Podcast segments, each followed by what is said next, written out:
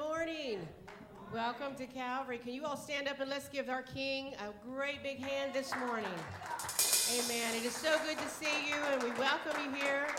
Uh, we're, we're, so happy to have our special guest, Josh uh, Moran from Harrisonburg. Uh, did I say that last name right? Yeah. yeah okay. He is uh, going to be our speaker today, and he brought some praise team with him from uh, from JMU. So we're glad to have them. We're glad to have you. Amen. And we're so thankful that wherever we are, the Holy Spirit is there. Before we get into worship, I do want to uh, make a very special announcement concerning next weekend. I know that Sunday is uh, Christmas Day, falls on Sunday, but we felt like we wanted to give an opportunity for everybody that would like to go to service. Uh, so we're going to be having two services uh, Christmas Eve on Saturday at 5 o'clock.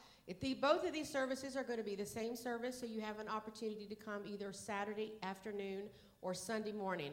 Saturday afternoon will be at 5 o'clock. There will be about a 45 minute service. And then on Sunday, if you choose to get up that morning, uh, throw the family with their pajamas, just come on.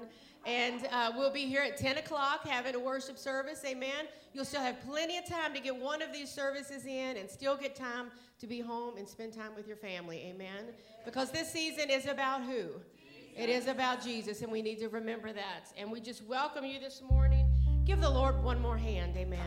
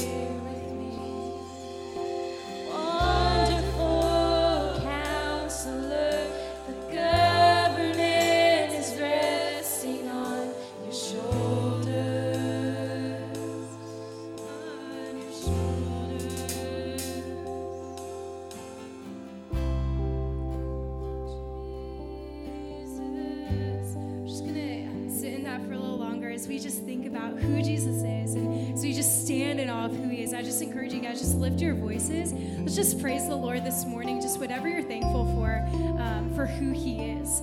Just lift your voices and praise him.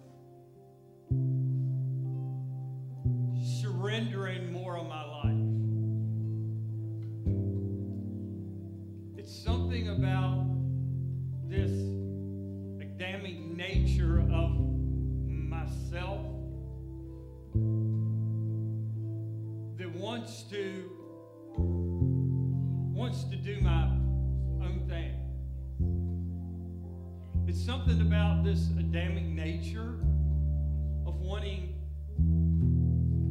to go maybe my own way. It's something about this Adamic nature of even wanting to do ministry how I think it might should be done, Pastor Steve.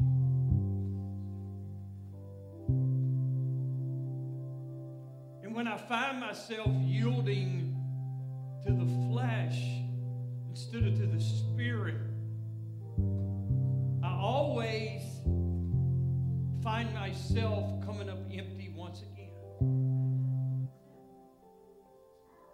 If we really want to get close to the Lord,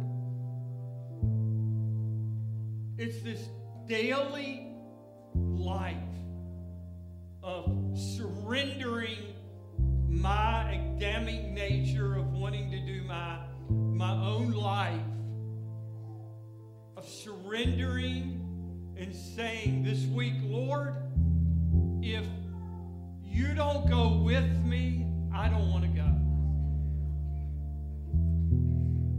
If you're not part of this project, I don't want to do it. If you're not part of that service, I don't want to be part of it. Lord, I, I don't want to go anywhere or do anything that you are not with me, Lord. And once again, I find myself, Lord, I'm trying to surrender my life totally to you. And when we do, we find ourselves, as the song says, Lord, as a deer panteth after water. Have you ever noticed when you yield to your own Adamic nature in self, wanting to live that life, that you find yourself more empty? Well, sure, doesn't it feel good that when you say, Lord, I, I surrender unto you, Lord? I just surrender to you. God, I, I, I surrender my mind, I surrender my spirit, my body. God, I surrender it all to you. Isn't it wonderful how the Lord comes in and just touches our inner soul and feeds our inner spirit? So I'm going to ask this young lady to, to lead us in that song one more time. And I want you to close your eyes and within your own self, the way only you can do it with God, I just want you to God, I surrender my life to you this morning. And the more we surrender, the more we realize that God takes our life. And what, what does He do with our life? He makes us more productive in our life, in the spirit, and in our life itself when I'm following after the ways of the Lord. David talked about it in the book of Psalms. So I want them to sing that one more time before we make transition. And I just want you to close your eyes and how you know with your heavenly Father, Lord, I, I, I just surrender. And I want you to just hold your hands out and say, Lord, I'm giving it all to you. I'm giving you my marriage. You're young, and I'm giving you my school. I'm giving you my friends. I'm giving you my life right now. Let's let's do that. As they sing again.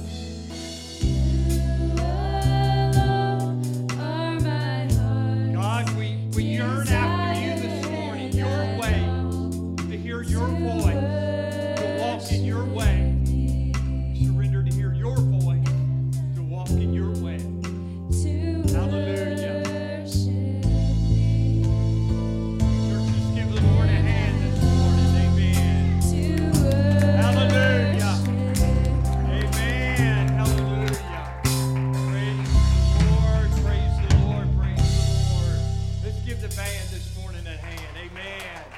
Amen. You may be seated in the house of the Lord just for a few minutes. Amen. Praise the Lord. Christmas is right around the corner. Amen. How many's got all your shopping done? Okay, that's good. That's good. Thank you, honey, for doing ours. Amen. Amen. Hallelujah. We uh, while we were gone last Sunday, I think they had a men's they had a men's uh, uh, afternoon uh, luncheon. And do we have those pictures this morning? Oh yeah. Yeah, let's let's look at these pictures this morning. I don't know who that pastor is setting up.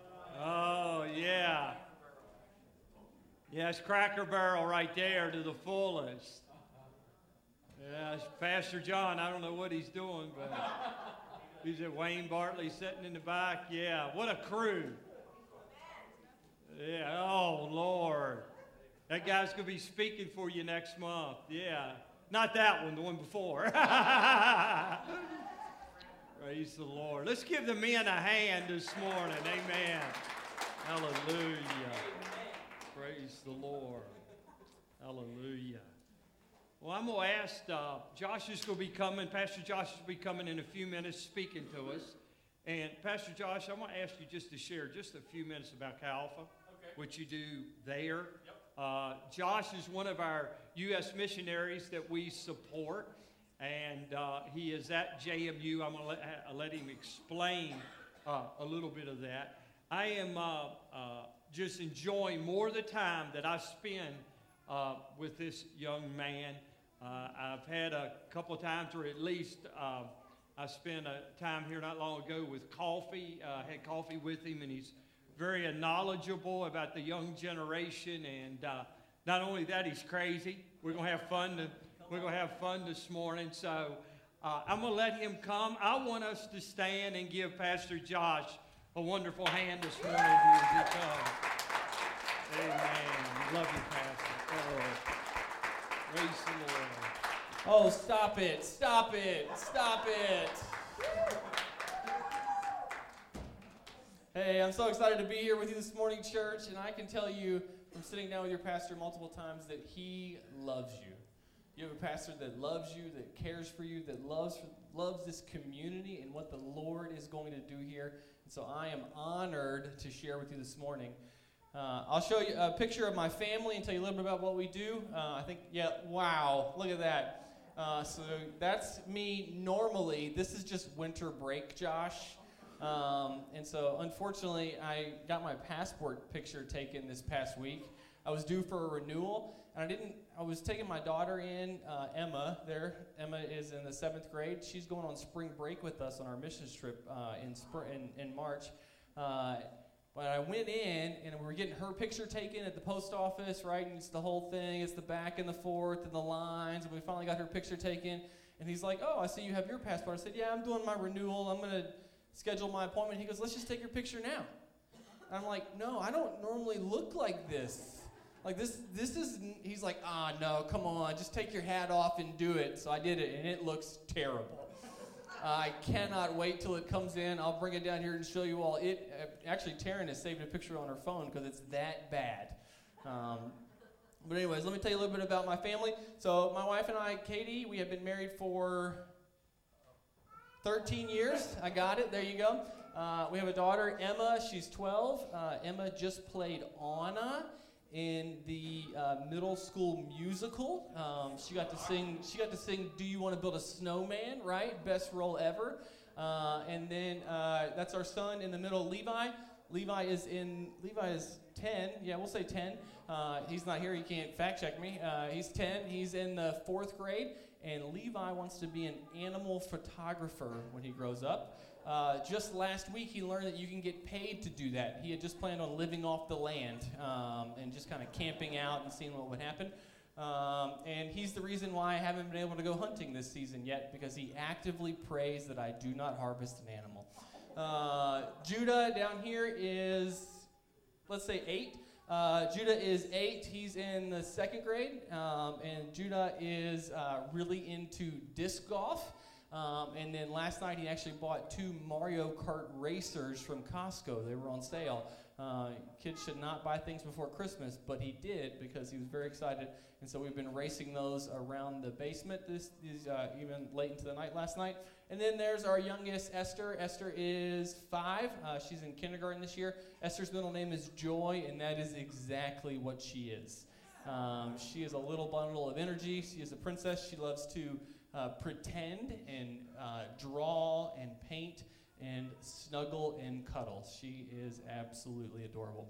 Uh, we work at James Madison University, just you know, just half an hour away. Uh, we do a ministry there called Chi Alpha. And Chi Alpha is the Assemblies of God outreach to the college campus. And so we live incarnationally amongst college students um, with them in order to see their lives change, in order to see the world change. We believe that what the Lord is doing at James Madison University is not just enough to dream and hope for JMU. That what is happening there will have ripple effects throughout the valley, throughout the state, and literally throughout the world. That as you change the life of a college student, as you invest in a college student, as you see a college student come to know Jesus radically, dynamically, then you can have ripple effects in families, in family structures, and in places that I will never go myself because of what the Lord is going to do in them while they're in college. We moved to JMU just four years ago. There were four of us, my wife and I, and then Julia, who was on the guitar, and her husband Hunter. And we moved there, and we were Chi and Alpha. Okay, one couple was Chi, one couple was Alpha. It's like, okay, this is all we have. We're moving into an unknown city in an unknown place, and we're going to see what the Lord would do. And can I tell you, the Lord has been faithful. Uh, up here amongst uh, the band, we have Taryn and Paul. Uh, Paul is from Staunton, so there you go. Woohoo! He's a Lacey, um, so you all are probably related to him because that's what happens in small towns. Uh, I'm from a small town, it's okay, I'm allowed to say it. Um, and so, uh, Taryn and Paul were two of our very first students in the fall of 2019. And the Lord has, has taken it from the four of us, the six of us, um, to now over 150 students involved in small group ministry. The Lord has been faithful. I don't know if you guys remember, but like halfway through our first year, a global pandemic broke out, right? It got a little crazy there for a while, but Paul was actually in India as the pandemic broke out. Uh, he came back with a cold yeah, right. Food poisoning. you know, Paul is uh, Agent Zero. Um, and so uh, it, it has been a, a fantastic ride. Uh, it's been a lot of fun, and we are really excited to see what the Lord is going to do. And we are actively praying that though we have been there for four years, that soon God will raise up a team to leave JMU and go plant Chi Alpha at another university to again to just see these ripple effects. I get a little choked up even thinking about it. So, the church, now we're going to transition into the message. So, if you have your Bibles, you can turn to Luke chapter 1. I love the Gospel of Luke, and I particularly love it this Christmas season as we think about the birth of our Savior, as we think about what is coming even next week, as we celebrate the birth of Jesus. Let's start at the beginning because it seems like a very good place to start. Luke's Gospel is one of my favorite Gospels. It's at least in the top four, right? Um, that was a joke. I'm sorry.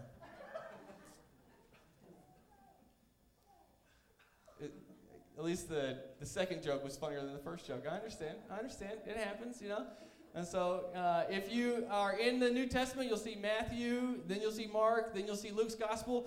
Uh, Luke is a doctor, Colossians tells us, and Luke is one of the. Uh, he's, he's a historian, he's a scholar, and I love the way that Luke puts things and the way in which these different themes that come out in Luke's gospels. Some of the things that we see in Luke's gospel don't appear in the other gospels, and, and it is fun to see uh, the theme of the Spirit in Luke's gospel. Like the, the, the rise of the Holy Spirit and the Holy Spirit's action in the earth is so apparent in the Luke and Acts narrative. And then we see the theme of women and the way in which like women are around Jesus and that Jesus empowers women and as women pay for the ministry of Jesus. And it's and it's beautiful to see the different stories that happen in Luke's gospel, the way that he rises up women as we see this, this new trajectory that is being set. And I also love the theme of hope. And how many of us know that today we could all use a little bit of hope? right? That as we look around a world full of inflation, like, oh my gosh, I hope gas prices go down. You know, like, right? Like, it's like these things, like, we look around at the news and we see these stories, and it's like, man, like, is there any hope out there? Like, what is going to happen? And so I love the way that Luke takes us into this sense of hope. This hope that the Jewish people had for a Savior, this hope that the Jewish people had for a Messiah, this hope. And what we're going to see later today is this hope has a name, and his name is Jesus. So turn with me to Luke chapter 1. We'll begin reading in verse 1. Luke's gospel says, Many have undertaken to draw up an account of the things that have been fulfilled among us. Whenever I say among us, I just can't help but think of the uh, video game, right? Like, I saw that it had an update yesterday on my phone. I'm like, well, there's an imposter among us. Just as, yeah, see, you know, just boo me, it's fine. Uh, had been fulfilled among us, just as they were handed down to us by those who from the first were eyewitnesses and servants of the word. With this in mind, since I myself have carefully investigated everything from the beginning, I too decided to write an orderly account for you, most excellent Theophilus, so that you may know the certainty of the things that you have been taught. So, here, what we see from the very beginning is that Luke lays out to, to write an orderly account. He mentions that there is eyewitness testimony, that he was there, that he has seen, that he has heard, that he has he, he can testify to these things, that he has met people, he has known people, and he now sets out to write an orderly account of the things which have happened. In order that we may know, in order that we may believe, in order that we may understand, and that part of this orderly account is what we're going to see this morning are two characters, two unlikely characters who would take part in the adventure of a lifetime. Two characters in our story that, that would have been written off by so many people for so many different reasons that we're going to look at in our story this morning, but instead, they get to be a part of one of the most magnificent stories ever told. And so let's see who those two characters are. Verse 5 In the time of Herod, king of Judea, there was a priest named Zechariah. That's our first one who belonged to the priestly division of Abijah. His wife Elizabeth was also a descendant of Aaron. Both of them were righteous in the sight of God, observing all the law's commands and decrees blamelessly. But they were childless because Elizabeth was not able to conceive, and they were both very old. Here we get introduced to our first character, Zechariah and his wife Elizabeth. We, we find out from Luke that they are both a part of the lineage of Aaron. They are both in the priestly line. They would have been uh, two of about 18,000 priests that would have been in, in Jerusalem at this time, as they would have lived in the surrounding areas. And, and tw- once a year, twice a year, they would have traveled to Jerusalem in order to do their two weeks of service at the temple. Okay, and what we see is that they are old and it's interesting because, right, because Pastor brought me in here for Young Adult Sunday, right, for Youth Sunday. Uh, and, and I appreciate that. Uh, but the college students have made it very clear that I am not young. Okay, and actually, my kids have made it very clear that I'm not young. And, and actually, if I am preaching at a Chi Alpha service and I say, Hi, my name is Josh, and I'm, and I pause for even a moment, the whole crowd yells out, Old. Yeah, it's a it's a tough go. Like let me tell you, the college campus is a hard place to be. Okay, okay. But we see here that, Zechariah and Elizabeth are old. Okay, Luke is telling us that they are very old. They are very old. They are past the age of normal childbirth. And then Luke goes out of his way to tell us also that they were righteous, that they were blameless. And Luke does this because in the ancient Near Eastern culture, the Jewish belief at this time would have been that if you were old and childless, it would have been your own fault. It would have been because sin that had happened to you. It would have been because sin that you had committed. It would have been something that you had done wrong, and you would have been full of blame. To have children in the ancient Near East was the only way to survive, right? Like children in an agrarian society, this is what this is the way in which you would be able to have a retirement account was your kids were going to take care of you. This is the way in which you would, you would show that the Lord had blessed you as you continue to have children. And to not have children, to be this old, like, though they knew that they were blameless, though they knew that they were righteous and upheld the laws, it is for sure that the people around them would have assumed a lot of things about them. That whenever they would have come to the temple, whenever they would have, whenever they would have been at dinner parties, people would have continued to ask, like, "Oh, so are you guys expecting yet?" And Zechariah and Elizabeth are hoping, praying, wishing for a child. And years and years and years go by, and they feel like, hey, maybe it's passed us over. Maybe we're too old for this adventure. Maybe, maybe it wasn't really us.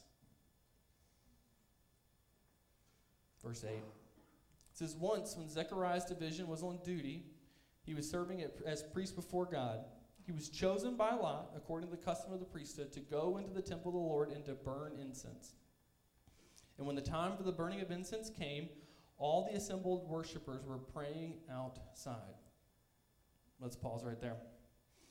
Here, what we see is that Zechariah's lot has been chosen. He has gone up to Jerusalem to the temple. He is there serving with the priest, and then they cast the lots, they roll the dice, and Zechariah is chosen.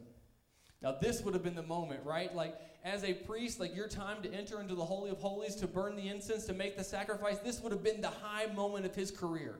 He would have been waiting his whole life for this one moment, right? Like, this was it. Like, oh my gosh, this is going to be it. This is going to be so amazing. This is incredible. I finally made it. This is the thing I have looked forward to. All of you that are in high school, this is what college represents to you, right? Or finishing, finally getting out of high school. Like, oh my gosh, can I be done with this? Like, like there it is. It's right there. Those of you that have already graduated, as you are have entered into certain professions, there has been a different way in which you have marked, this is how I'll know that I've made it. Maybe it's a certain office. Maybe it's a certain amount in your retirement account. Maybe it's a certain car. Maybe it's a certain house. Maybe it's a certain street. Whatever it is, like there is something in which in the back of your mind you have you have noted, once I get this, then I'll know that I have made it. For Zechariah, this is that moment going into the Holy of Holies, being the one who would enter into the presence of God and being able to burn the incense. This is the moment. What is going to happen? You can feel the anticipation in the text as Luke tells us that they are all assembled outside and praying. And verse 11 says Then an angel of the Lord appeared to him, standing at the right side of the altar of incense. When Zechariah saw him, he was startled and gripped with fear.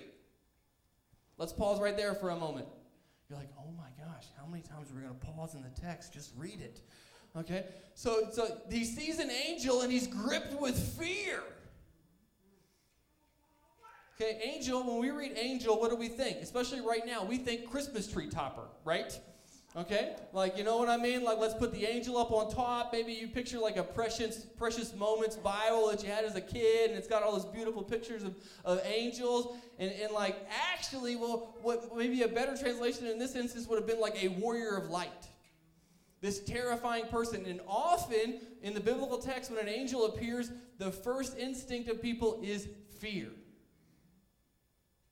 silence, awe they're struck like, wow, oh, this is what? This would not have been something you would put on top of your Christmas tree. And it appears to Zechariah in this moment that he has been waiting his whole life for. And then what happens? They saw that he was startled and gripped with fear, but the angel said to him, Do not be afraid, Zechariah. Your prayer has been How many of us would love to hear those words? From an angel of the Lord appear to us and say, Your prayer has been heard. How many of us, when we hear those words, we realize that maybe you should pray for some more things? Maybe you should pray some big, bold prayers because bold prayers honor God. And the angel looks at him and says, Your prayers have been heard.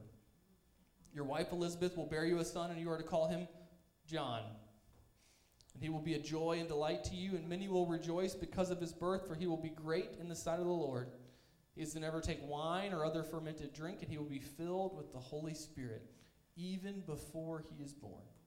He will bring back many of the people of Israel to the Lord their God, and he will go on before the Lord in the spirit and power of Elijah, to turn the hearts of the parents to the children, and their disobedient to the wisdom of the righteous, and to make ready a people prepared for the Lord. Here, what we see is the angel tells Zechariah that your prayers have been answered in two ways. One, the angel looks at Zechariah and says, The prayers that you and your wife have prayed for you to conceive, for you to have a child, these longings of your heart that have gone on and on and on, this will come to pass. But also, Zechariah, that other prayer that you have been praying, that as you have been calling out for the Messiah, as you have been longing for the one in which we could hope for, as the Jewish people for, for, for years, for hundreds of years, have longed for the Messiah to come. And as the priests have gathered at the temple, as they have longed for the Messiah, they long for the hope of the one who is coming. That prayer is coming true too, and that your son will lead the way to Jesus and bring people back to him. Zechariah, this is what is going to happen. And in a moment of faith, in this moment of certainty, as the angel is standing there, as he's in the Holy of Holies, Zechariah responds like many of us would. In verse 18, he looks at the angel and says, How can I be sure of this? I am an old man, and my wife is well along in years. And how many of you know that Zechariah should have never said that about his wife? Right? And the angel said to him, I am Gabriel. I stand in the presence of God, and I have been sent to speak to you to tell you this good news, and now you will be silent and not be able to speak until the day this happens, because you did not believe my words, which will come true at their appointed time. So Zechariah responds and says, How is this going to happen? And the angel says, Go sit in timeout. I want you to think about what you just said. And actually, you're going to sit there for nine months, mute, unable to speak. And many wives say, This is actually what the angel's already done to my husband. I haven't heard that guy speak in a long time. I can't believe I said that. Whew. Verse 21 Meanwhile, the people were waiting for Zechariah and wondering why he stayed so long in the temple. When he came out, he could not speak to them. They realized that he had seen a vision in the temple and he kept making signs to them, but they but remained unable to speak. When his time of service was completed, he returned home. After this, his wife Elizabeth became pregnant and for five months remained in seclusion. The Lord has done this for me, she said. In these days, he has shown his favor and taken away my disgrace among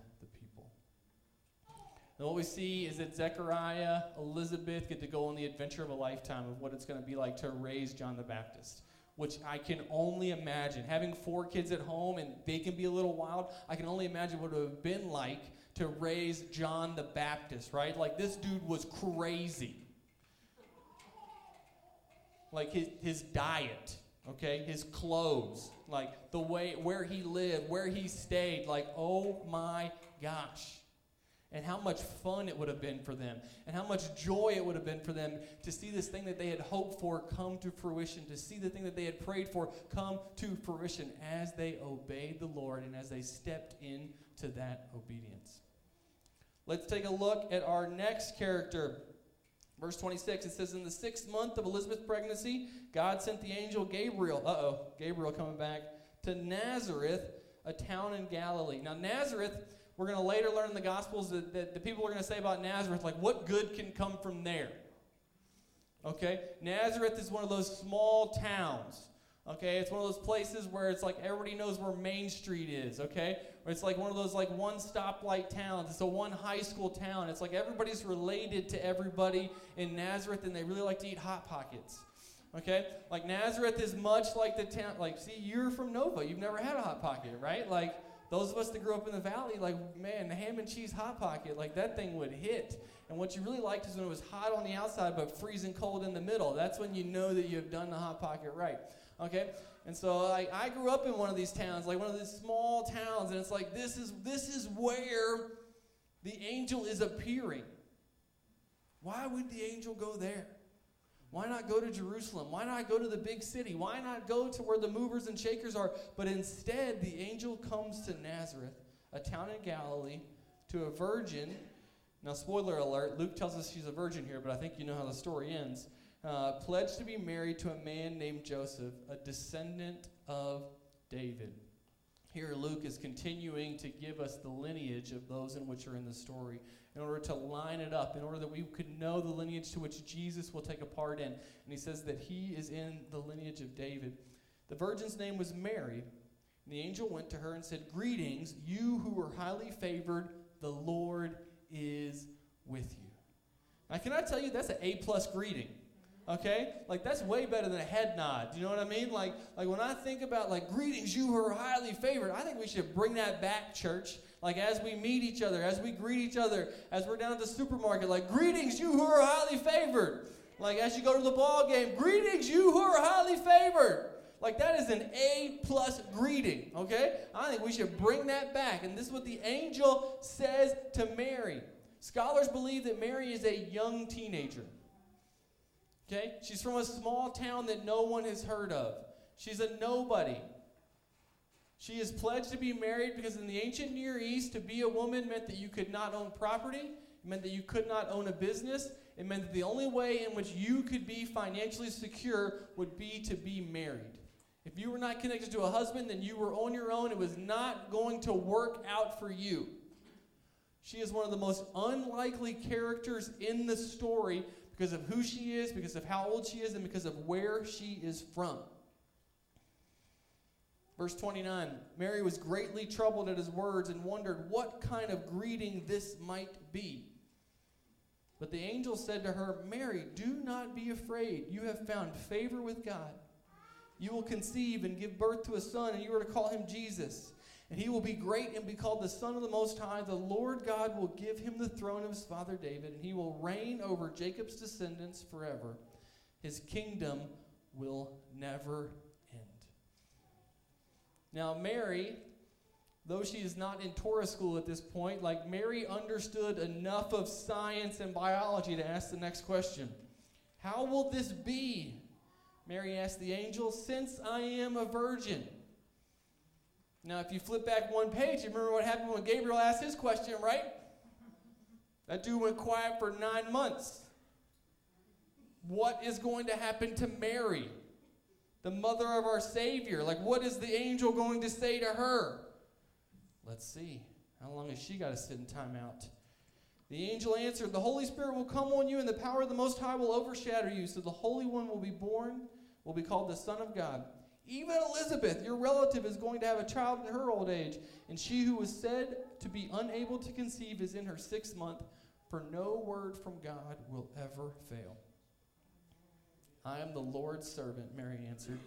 May your word be to me fulfilled. And then the angel left her. What? No timeout?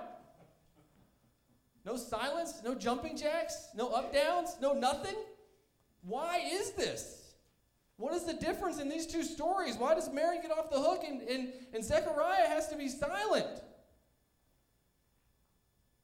I think the answer, as I look in the text, seems to be in what the angel says to her. Or as in her response, it says, uh, No word from God will ever fail. And then Mary responds, I am the Lord's servant. And I think this attitude of the heart of Mary was a little bit different than Zechariah's heart. And what I want to say to you, church, what I want to say to you, young people, is the Lord is okay with questions. The Lord is okay if you come to Him with your questions, if you ask Him honest questions and try to figure things out. And one of the joys of following Jesus for the long haul and going on the adventure of a lifetime with Him is that we continually get to learn more and more and more. But Mary approaches her questions from a, from a heart of obedience. Mary approaches her questions from a heart of, of humbleness and humility before God. And that as she asks these questions, she is hoping, she is praying, she is believing, and the Lord is ready to answer. The Lord is ready to, to give guidance. The Lord is ready to give the next step. And that as Mary is obedient, the Lord gives her the next step, and the next step, and the next step, and the next step, and then she gets to go on the adventure of a lifetime.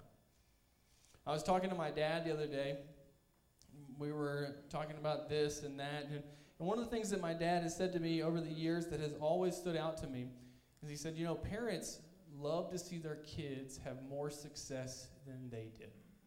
Parents love to, to make a way for their kids in order to see these things happen, in order to set the table, in order for kids to make the right decision, in order for kids. And can you imagine what it would have been like for Mary to like be at a mom's group? Like all these all these moms are talking about like what their kid has done, and, and they, they got like pictures up on the refrigerator, right? And it's like, oh look, my kid drew. Uh, I don't remember what it is.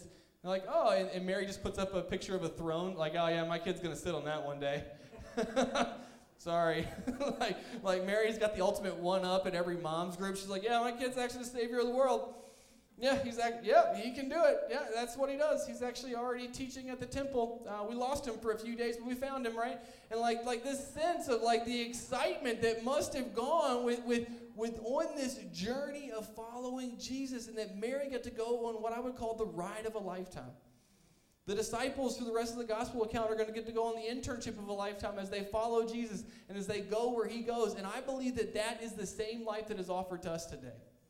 That through the power of the Holy Spirit, through God's agent in the world today, that we can go on the adventure of a lifetime as we are obedient to Jesus, as we listen to his voice, and as we go out and do it. I have gone and done things that I could have never imagined. I have been in countries that I did not know existed sharing the gospel, and it has been the adventure of a lifetime. Like, we moved to a place where no one knew us, where we didn't know what was going to happen, and I have had the chance to baptize a student in Newman Lake in December. You have not done a baptism till you've done a baptism outside in 25 degree weather. And it is so much fun! And this is what the characters in the story got to step into as they asked their questions, as they stepped into obedience. And this is what is offered to us today, too. Church, I think we see the young generation walk away from Jesus when they get old enough because they just don't think it's any fun. They look around and say, Man, I could have a whole lot more fun doing a whole lot of other things. And I'm here to tell you that I cannot imagine a life more fun than radically and dynamically following Jesus because you never know what's going to happen next. You're never too old. You're never too young. You're never written off. That you never know what could happen on a day to day basis as you step foot into this miracle and you see the gospel grow and you see the kingdom move and you see things happen that you could have never asked for or imagined. The text is littered with stories where they didn't think it was going to happen, where they were unlikely. They were from small towns. They didn't have the pedigree. They didn't know the answers to the question, but the Lord still did it. And what could our community look like if we all embrace this type of lifestyle? What could our places of work look like? What could our what could the hallways of our schools look like if we saw every day as an adventure of following Jesus? We were all open to the Spirit's guidance, to an angel appearing to us, even.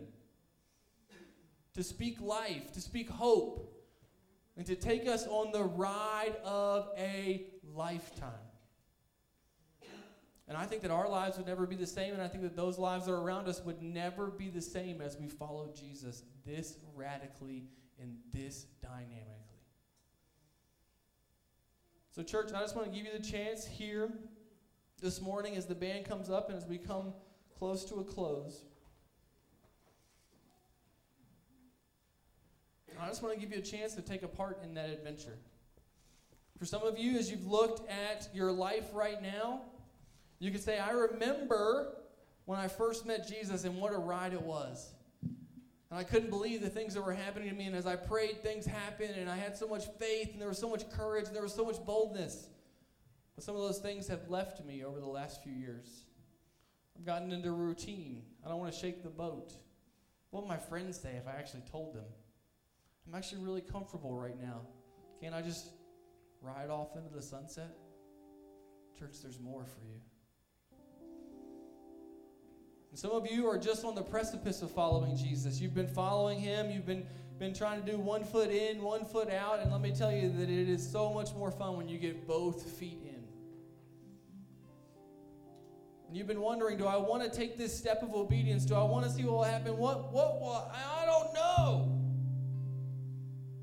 Let me encourage you to not let something hold you back this morning. This could be the ride of a lifetime. This could be, I believe Christians have more fun on accident than most people have on purpose. And this is what your life could be an adventure, the adventure of a lifetime. Joy and joy and joy. So maybe this morning would be the morning where you'd put your stake in the ground and say, This is the moment, this is the trajectory setting moment where I'm going to see what would happen if I just gave the Lord everything. I'm going to follow him here or there or wherever and to whatever he wants to do. This is my moment.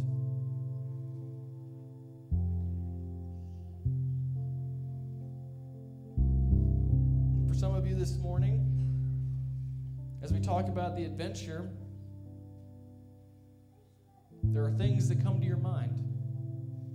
There's a place, there's a location, there's a vocation, there's a person that you know you're supposed to go to or share with.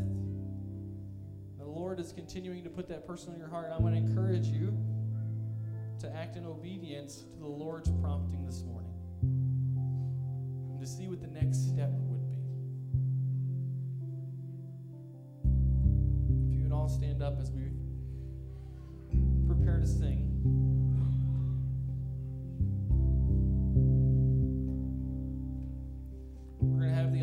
Open here as this last song is sung. If you feel like there's something the Lord has been speaking to you, if you feel like there's an adventure that you want to go on, if you feel like there are things the Lord is saying to you even this morning, I'm going to invite you just to come up. We'll pray for you as the Lord would lead us, give you some moments of stillness and silence before the Lord. Not nine months like Zechariah, but just some moments. Gracious God, we thank you for the chance to be gathered here this morning as the people of God. That we know that life lived with you is better than any other life that could be offered to us. And that we say that we want to follow you all the days of our life and to go on the adventure of a lifetime. As we see these stories and we see that these are two unlikely characters. And so we can relate to them and we say that we want to step into that obedience. Help us, Lord. Guide us by your Spirit.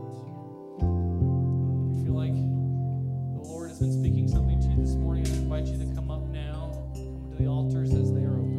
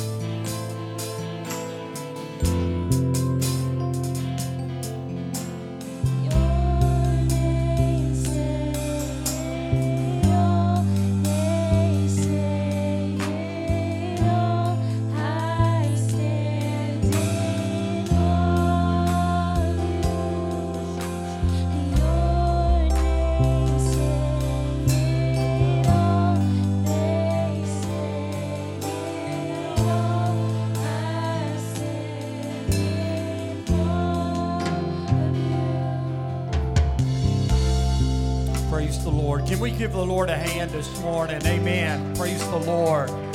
Hallelujah. Let's give the band and let's give Pastor Josh a hand this morning. Amen. I want to just want to encourage you before you leave this morning.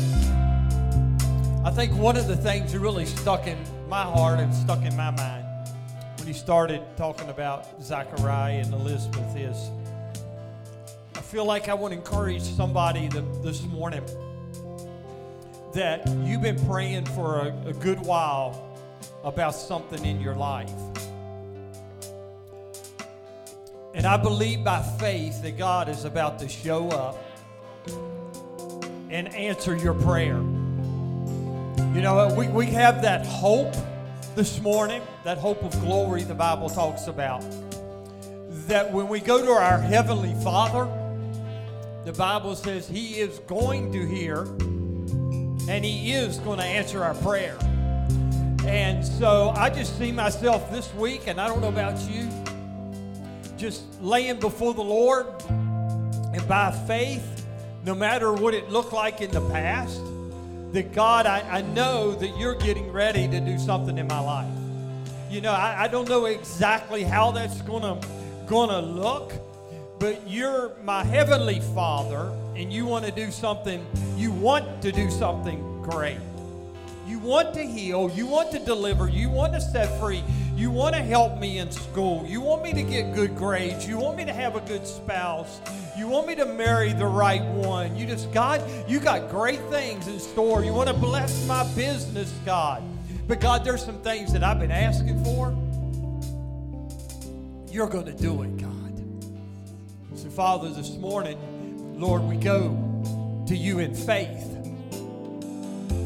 God, I feel like encouraging someone, Lord, where the birth of Christ looked impossible to, to Mary, it looked impossible uh, to Zachariah.